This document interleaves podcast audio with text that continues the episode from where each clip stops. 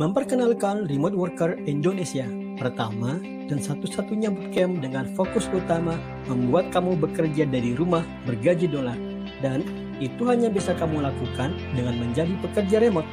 Nah, ingin gajimu 30 juta per bulan? Bisa banget. Itu bahkan kamu dapatkan dengan tetap bekerja secara nyaman dari rumahmu sendiri di desa atau kota kelahiranmu. Kamu gak perlu mikir ke Jakarta, seperti mimpi ya, percayalah kami tahu, tapi ini true story. Remote Worker Indonesia, make Indonesia world number one remote worker provider. See you soon! Right guys, uh, selamat datang. Semoga suara saya sudah keluar. Oke, okay, sip. Oke teman-teman, uh, hari ini saya akan ngebahas topik tentang ke sana ke sana pinter ya. Jadi saya mengatakan uh, kelemahan ekonomi Indonesia itu paling besarnya adalah masalah nilai tukar rupiah yang amat amat lemah. Saya bukan orang ekonomi, uh, sekedar mengamati aja.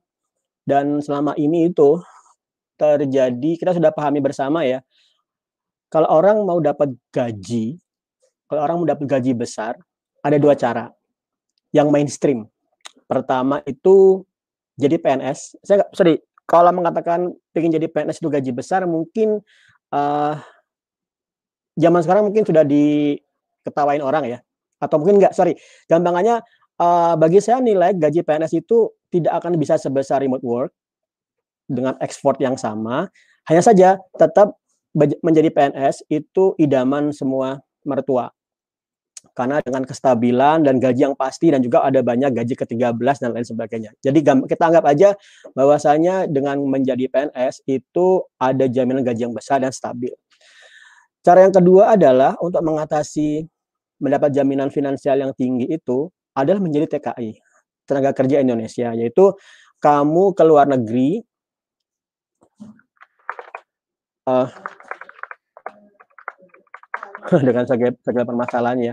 Kamu menjadi TKI di Indonesia, mempersiapkan uh, keterampilanmu dulu, entah di sana terjadi pegawai yang kelas kasar ya seperti pegawai uh, eh, IRT atau pegawai di konstruksi ada di food store dan lain sebagainya.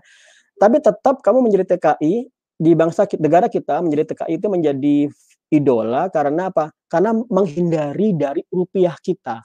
Menghindari dari rupiah kita yang lemah banget. Nah ini bukan opini. Kalau masalah rupiah kita lemah itu bukan opini. Uh, kalian kalian tahu kemarin kita ada masalah ini ya TKI Bali, TKI Amerika, Bali apa ya?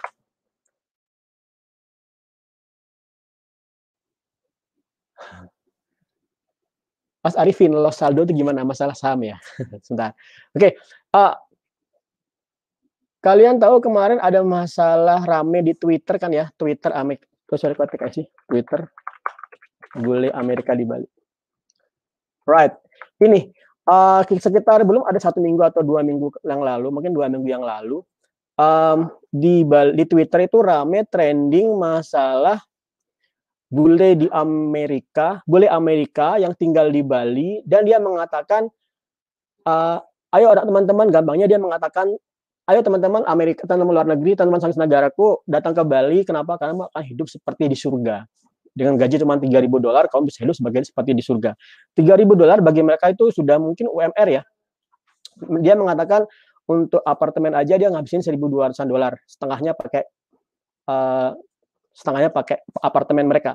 Tapi dia di Bali hanya dengan 4000 400 dolar dia bisa dapat dapat bungalow yang megah banget ya 4000 dolar 400 dolar sekitar uh, eh, 5 atau 6 juta. Nah, itu 5 juta per bulan, wah gede banget tuh yang bisa dibeli. Nah, uh, kenapa terjadi seperti itu? Bahkan bule-bule yang saya mengatakan bule-bule yang uh, kremi-kremi ya, bule-bule yang uh, melarat juga, mereka bisa hidup bahagia banget di Indonesia dengan menggunakan dolar mereka. Dia dapat kerja dari Amerika, tetap dari Amerika, tapi dia menghabiskan uangnya di Bali di Indonesia.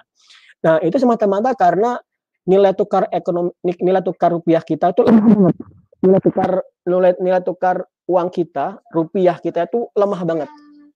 Nah, banyak ada saya tadi nge-post di Facebook sih sengaja mencari masukan ya. Jadi kita nggak bisa mengatakan nih kalau gitu nilai tukar lemah, eh, nilai tukar rupiah lemah gitu gimana cara biar kuat. Nanti benar nanti kalau masalah nilai tukarnya kuat, nanti teman-teman yang uh, uh, nilai tukar nilai tukar rupiah tinggi, nanti teman-teman yang antar ekspor dan impor akan akan kelabakan. Jadi uh, saya pernah ngebaca ingat saya bukan orang ekonomi bahwasanya kalau mau nilai perekonomian kita tuh pernah di satu dolar 2.500 tahun 97 98 satu dolar itu 1.000 2.500 itu berarti kalau yang harga yang sekarang 10 juta kita bisa dapatkan dulu di harga dua dua setengah juta.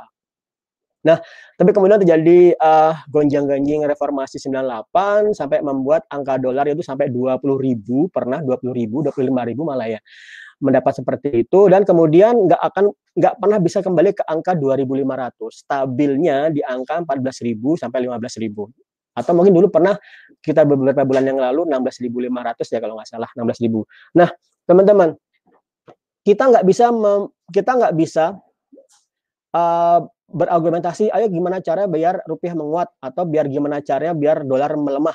Kita nggak bisa seperti itu karena akan uh, masalah secara masalah makronya akan besar sekali yang terjadi. Yang bisa kita lakukan adalah kita memanfaatkan, kita memanfaatkan kelemahan itu. Kita memanfaatkan kelemahan itu. Seperti contoh yang saya katakan tadi, orang-orang karena memang dolarnya itu kuat dan rupiah itu lemah, ya sudah jadi TKI aja. Kerja di Malaysia misalnya dapat gaji sekitar 10 jutaan. Bayangkan ya, uh, jadi IRT dapat gaji 10 jutaan. Nah, itu kan keren banget ketimbang di Jakarta mungkin 4 juta, 3 juta, saya nggak tahu. Uh, mereka berbondong-bondong. Jadi nggak perlu pakai ijazah tinggi, nggak perlu pakai ijazah S1 atau S2, tinggal uh, skill bahasa Inggris mungkin, mungkin menjahit, memasak dan lain sebagainya. Orang-orang Indonesia yang bekerja sebagai TKI di luar negeri bisa dapat gaji 10 juta atau lebih. Nah, ini yang harus kita sadari. Ini bahasanya uh, kita nggak bisa berargumentasi ekonomi kita kuat. Kita nggak bisa argumentasi seperti ini. Kenapa? Buktinya dua hal. TKI kita semakin tetap banyak dengan kondisi seperti ini dan orang-orang bule itu bisa tertawa-tawa riang membawa uang 3.000 dolar per bulan. Mereka mengatakan uh, sering saya ngebanyak ngebaca komentar di Nine Gag di berbagai forum ya. Dia mengatakan ini, kalau kamu pengen hidup seperti surga, ke Indonesia aja di sana rupiahnya mata uangnya lemah banget. Sebenarnya membaca gitu marah juga tapi ya nggak bisa.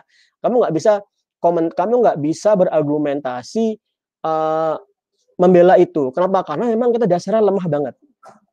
Itu sudah kita harus terima itu. Nah, kemudian uh, kemudian gimana caranya? Uh, caranya seperti tadi saya sampaikan, kamu bisa menjadi TKI keluar ke sana, tapi dengan segala resiko dan pengorbanan yang kamu lakukan. Misalnya kamu seorang istri yang sudah punya anak, kamu jadi TKI, kamu akan kehilangan waktu dengan orang uh, ayah atau ibu atau mungkin malah anak istri. Sebagai kamu sebagai suami setahun di sana, kamu pulang-pulang anakmu udah gede, udah bisa ngomong dan udah bisa, mungkin memang nggak kenal kamu siapa. Nah, uh, ini harus kita siasati, yaitu sebenarnya kalau teman-teman sekarang mendengar ini di usia katakanlah 20-an ya, atau mungkin 19-an, awal-awal kuliah, saya ingin memberi masukan, jadilah TKI yang elektronik. TKI digital atau mungkin TKI 2.0, TKI 5.0 yaitu kamu diam di Indonesia tapi kamu mengekspor skillmu ke luar negeri. Mengekspor skill itu seperti ini. Kamu buat kode, ada saya akan tunjukkan beberapa cara ya. Mengekspor skill itu beberapa cara. Kalau kamu programmer, tolong sering-sering mengupload, mempush kodemu ke GitHub. Kalau punya saya di GitHub SBD Bali, ini punya saya sorry. Silakan uh, post kodemu di sana agar apa? Agar masyarakat internasional sih ya masyarakat internasional. Internet itu bisa ngelacak kamu sedang ngapain aja, kerjaanmu apa aja. Dan teman-teman yang di uh, komputer, di coding, silakan kalau kamu mendapat jawaban atau pertanyaan di Stack Overflow, silakan daftar dan upvote. Upvote agar dan kalau kamu bisa nambahkan jawaban berikan jawaban. Ini cara kita mengekspor cara kita mengekspor skill kita di internet. Caranya seperti ini kalau kamu berpikir kalau mendapat uang dolar adalah dengan menjadi TKI secara fisik pindah ke sana, maka tolong hapus kata hapus pemahaman itu di pemahaman era internet ini, kamu mengekspor skillmu adalah dengan cara digital. Seperti ini. Kalau kamu lihat di punya saya, di sini uh, Stack Overflow saya.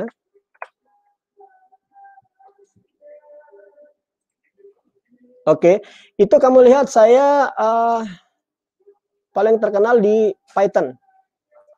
paling terkenal di Python udah top top 9, sudah top 9% ya. Jadi udah udah dari 2018 sekitar tiga tahunan, dua tahun atau tiga tahun itu uh, saya sibuk banget di Stack Overflow dalam konteks Python. Nah, ini ngebuat kamu punya daya jual, punya daya apa ya? Daya tawar di internet, mengekspor skill Pythonmu ke internet dengan cara seperti ini. Jadi sudah saya kasih dua cara ya. Pertama GitHub, kedua Stack Overflow, dan terakhir ya nggak terakhir sih masih banyak, tapi ini yang bisa saya tambahkan tiga, yaitu sering-sering menulis di medium.com atau di medium.com itu kamu bisa nulis apa pun, misalnya uh, let's see ya, data scraping with Python. Kamu bisa menulis itu.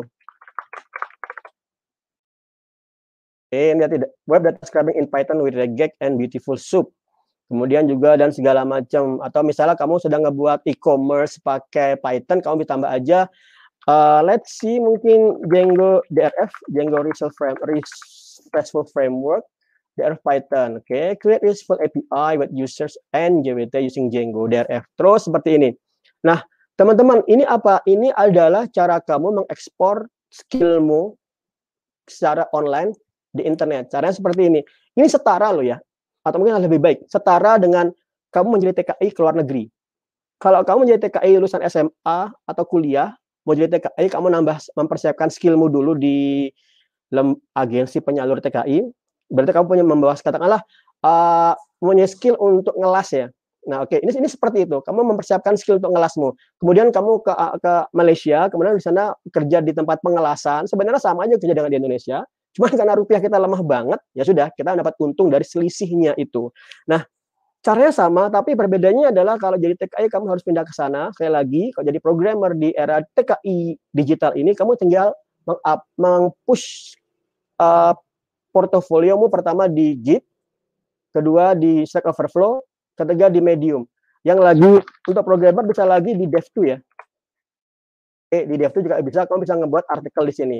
Itu sama. Tapi sepertinya saya masih mengusulkan uh, di Medium aja. Atau kalau kamu punya menulis di sini, langsung aja paste di juga di kopas saja di Dev2 ini.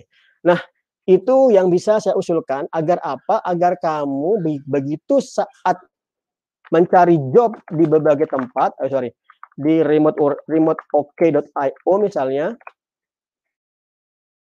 ini adalah kalau tadi saya membawakan analogi tentang tukang las kita, TKI tukang las yang bekerja di tempat pengelasan.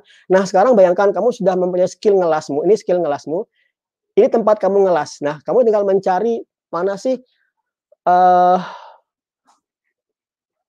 yang akan siap meng-hire jasa skill saya dalam bidang pengelasan. Tapi karena ini bukan ngelas, kita pakai Python aja tadi. Di Python ini kamu bisa lihat hari ini ada job reward tentang Python backend lead engineer. Oke, okay? 7, 7 hari yang lalu, seven hours ago. Kamu bisa apply ke sini. Tanpa kamu pindah ke luar negeri, kamu bisa mengapply ke sini. Oke, okay? ternyata kasih overflow lagi ya. Begitu kamu apply, kamu lihat apa yang dia minta ya. Kamu tinggal memaster, memaster aja kurikulum VT-mu kebetulan saya sudah pernah ngepaste di sini, kemudian kamu jelasin aja. Oh, dia menggunakan Python di Linux, menggunakan Docker, GCP, hmm, Git, Postgre, Kubernetes, uh, Celery standar. Uh, ini menggunakan apa nih? Nah, saya belum pernah ini. Log based time series analytic using LP. Oke, okay.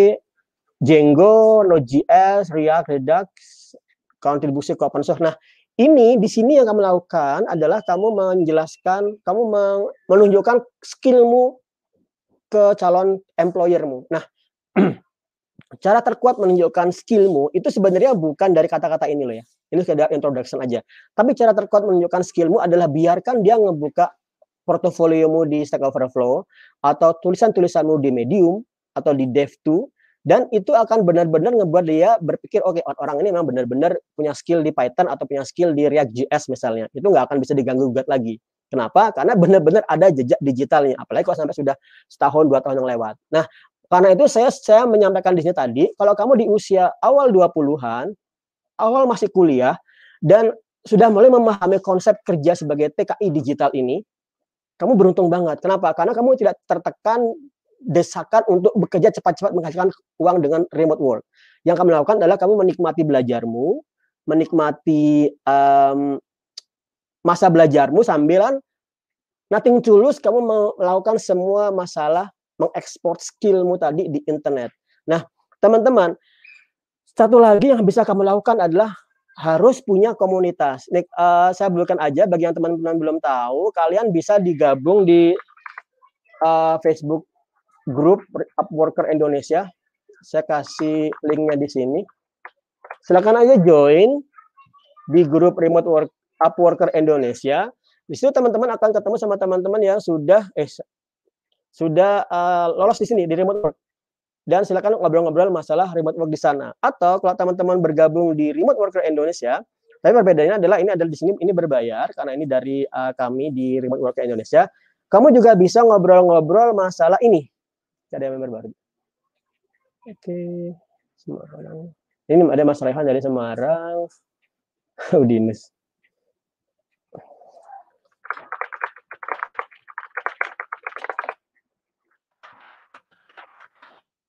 Atau kemudian kamu bisa mulai belajar seperti kita sama-sama di Remote Worker Indonesia kita punya uh, sedang berusaha membangun suatu pola belajar. Habis subuh jangan tidur lagi kita belajar dari jam setengah lima. Sorry jam lima pagi. Nah itu kita ngebuat sama-sama. Kenapa? Karena masalah uh, kerja remote itu seperti kerja goib ya. Yaitu kamu nggak tahu orangnya di mana. Tiba-tiba teman-teman tiba-tiba kamu ngerasa itu mereka nggak kerja, tapi tiba-tiba kamu cek Facebooknya atau sosial medianya sudah punya banyak, uh, sudah bisa menunjukkan keberhasilan-keberhasilan finansial. Padahal kamu di sini juga rasanya sama-sama aja, tapi kok dia lebih berhasil ternyata kenapa? Karena dia berhasil memanfaatkan kelemahan kita, di mana rupiah kita itu lemah banget. Nah contoh misalnya gini, uh, IDR to USD history, let's see ya. Hmm, ada. Ini USD IDR historical chart, tapi sebentar, bentar, bentar. Hmm, right. Oke, teman-teman, ini kamu lihat nih kok aneh banget angkanya. Setahun. Atau lima tahun. Oke.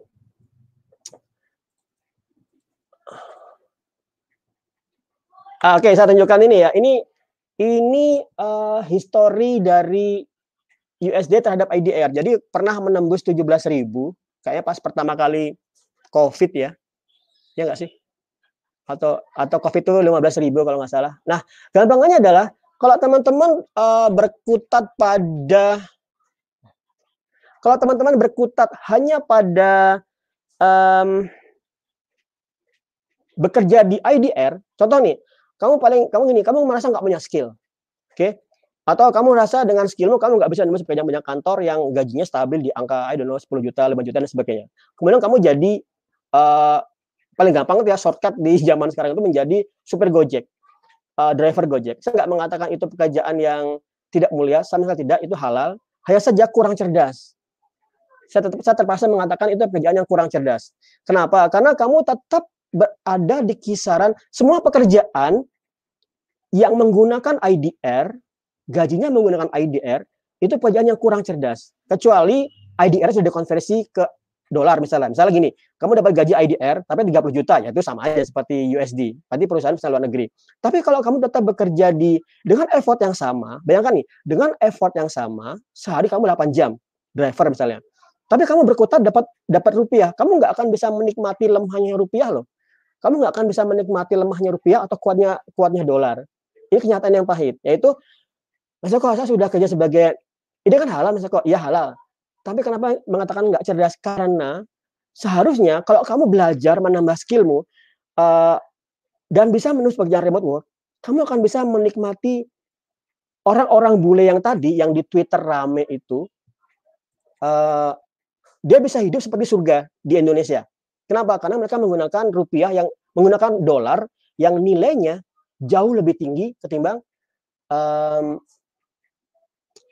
rupiah. Nah, teman-teman, ini harus kamu pahami benar-benar. Kenapa? Kalau kamu masih uh, tidak mau belajar, tidak mau meluangkan effort untuk mempelajari skill untuk menembus remote work, apa pun itu, entah itu menjadi programmer, designer, content writer, atau publisher, kamu selama-lamanya tidak akan menikmati kelemahan ekonomi kita. Kamu tidak memahami celahnya.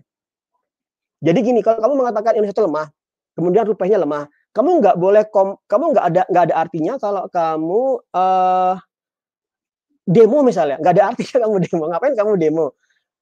kan dolar dolar lemah masih kuat. Gimana dolar kuat. Gimana caranya agar pemerintah, pemerintah itu terpaksa untuk mem, gimana caranya agar rupiah menguat? Ya nggak akan bisa karena karena kalau sampai itu terjadi perubahan besar kita harus mungkin mengalami sesuatu seperti reformasi tahun 98 itu. Kan itu sesuatu yang nggak kita inginkan. Jadi sudah terima aja ekonomi kita lemah karena dolarnya kuat dan rupiah kita tuh lemah di mana-mana terima aja itu dan kemudian kamu pahami celahnya nah di sini berarti demo itu masalah memaksa orang, memaksa pemerintah untuk berbuat. Sekarang demo adalah ke dirimu sendiri. Kritik dirimu sendiri, apakah kamu sudah berupaya seperti saat kamu meminta pemerintah berubah? Yaitu kamu demo agar gaji kamu misalnya kamu buruh misalnya kamu demo agar uh, gaji buruh dinaikkan dan lain sebagainya. Coba itu berhenti dan demo dirimu sendiri. Bisa nggak aku memiliki skill sehingga aku bisa menembus remote work sehingga tidak peduli rupiah di angka berapapun aku tetap dapat keuntungan karena aku berhasil menembus celah titik solusi di mana suatu pekerjaan yang saya lakukan memanfaatkan kelemahan mata uang kita. Nah, itu yang yang saya uh, push, saya berusaha pahami berkali-kali dan saya nggak akan saya nggak akan bosan untuk melakukan itu. Kenapa? Karena karena teman-teman banyak sekali ya uh, teman-teman tahu kalau di Instagram remoteworker.id itu kita ngepost setiap hari Kamis itu teman-teman yang nembus buat work. Sebenarnya yang nembus jauh lebih banyak daripada itu. Uh, contoh aja, saya izin ya Mas Ahmad Febrianto ya. Oke, ini Mas Ahmad Febrianto uh, sudah lama sih ngobrol-ngobrol masalah remote work. Saya bacain aja ya. Semalam Mas Eko, saya mengucapkan terima kasih atas upayanya mengkampanyekan remote work web scraping dan Upwork selama ini. Dari situ saya jadi tertarik belajar dan menuki Upwork dan web scraping. Per hari ini setelah menyelesaikan empat job web scraping di Upwork sejak aktif akhir tahun lalu. Akhir tahun lalu berarti ya hitungannya baru dua bulan tiga bulan kan?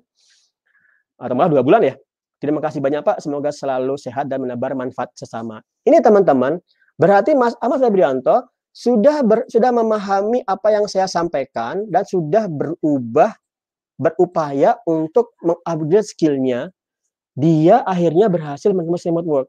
Ini berarti Mas Ahmad Febrianto sudah lolos ini, sudah bisa memahami ini dan akan bisa mengambil manfaat dari lemahnya perekonomian kita. Dan kamu yang misalnya, ah aku nggak mau luangin belajar, lebih baik aku memanfaatkan yang sekarang aja karena sudah halal juga saya memper, lebih baik kona'ah misalnya. Kona'ah itu nanti. kona'ah itu kalau kamu sudah bekerja cerdas, bekerja keras, baru kona'ah. Tapi kalau tiba-tiba kamu kona'ah, kerjamu nggak belajar, ya Rasulullah bersabda kan, uh, kurang lebih adalah masalah dunia ini adalah masalah kalau kamu ingin sukses di dunia ya kamu harus punya skillnya. Nah itu bukan urusan Rasulullah lagi. Rasulullah memberikan hal-hal yang halal, tapi kemudian bagaimana kamu bisa memperoleh kecerdasan bekerja itu harus kamu pelajari sendiri uh, dalam konteks ini kalau teman-teman masih uh, berkutat di kerja di angka rupiah, jangan berharap katakanlah ya dengan jalur yang stabil, jangan jalur yang normal aja, jangan harap bisa punya tanah sendiri misalnya atau rumah sendiri. Oke, okay. um, kenapa? Karena di Indonesia kan di Jogja itu sudah ada banyak uh, artikel-artikel yang mengatakan uh, tidak ada pekerja milenial di Jogja yang bisa beli rumah karena apa? Karena pakai gaji dok rupiah. Nah, tadi kalau kamu jadi pekerja milenial yang cerdas, kamu tinggal belajarin semua skill remote work, sehingga kamu kemudian menembus remote work, berarti kamu bisa melewati asumsi-asumsi bahwasanya pekerja milenial tidak bisa beli rumah di Jogja. Kenapa ya? Karena pekerja milenial yang kamu sebutkan di artikel itu pekerja milenial yang belum paham bahwasanya kelemahan ekonomi kita adalah rupiah yang lemah dan kita akan berubah menjadi pekerja milenial yang cerdas pekerja milenial yang bisa memahami kelemahan ini dan memanfaatkan kelemahan kelemahannya tanpa perlu demo. Demo nggak ada artinya. Kamu minta gaji buruh dinaikkan demo terus menerus ya akhirnya gaji buruh naik, ongkos-ongkos hidup naik lagi ya akhirnya kembalikan angka normal lagi dong. Oke, oke teman-teman, uh, itu yang bisa saya sampaikan dan keep pahami konsep kerja remote work dan kenapa kamu harus meninggalkan konsep bekerja dalam gaji dolar rupiah. Oke, okay. uh, bagi teman-teman yang punya kecenderungan berpikir religius ya, mungkin menilai saya terlalu materialistik misalnya. Kenapa sih uang yang dibicarakan dolar, rupiah, perekonomian segala macam ya. Tapi ya karena ini masalah dunia, masalah dunia nggak bisa dipakai dengan masalah akhirat. Kamu harus terima itu. Misalnya gini, uh, dikit ya. Uh, logika dunia nggak bisa dipakai di logika akhirat dan lain sebagainya. Contoh seperti ini, kalau uh, apa namanya? Masalah hutang deh kamu nggak bisa membayar hutang dengan doa misalnya. Nggak boleh membayar hutang dengan uang. Jadi kalau kamu mendapat kecerdasan kamu harus mendapat kecerdasan, kecerdasan belajar sebagaimana kecerdasan orang-orang yang di bidang itu. Oke kata kegampangannya adalah kalau kamu mengikuti ingin sukses secara ekonomi jangan ikutin uh, orang yang sukses di bidang yang lain oke uh, teman-teman yang nembus remote work ikutin dia cara belajarnya dia gimana, dan jadikan dia patokanmu agar kamu punya motivasi. Oke, saya udah terlalu lama di sini. Uh, good luck guys dan jadikan, ayo makasih Mas Suara Freelancer. Jadikan setiap hari adalah hari-hari di mana kamu merubah pola pikir. Thank you. Bye.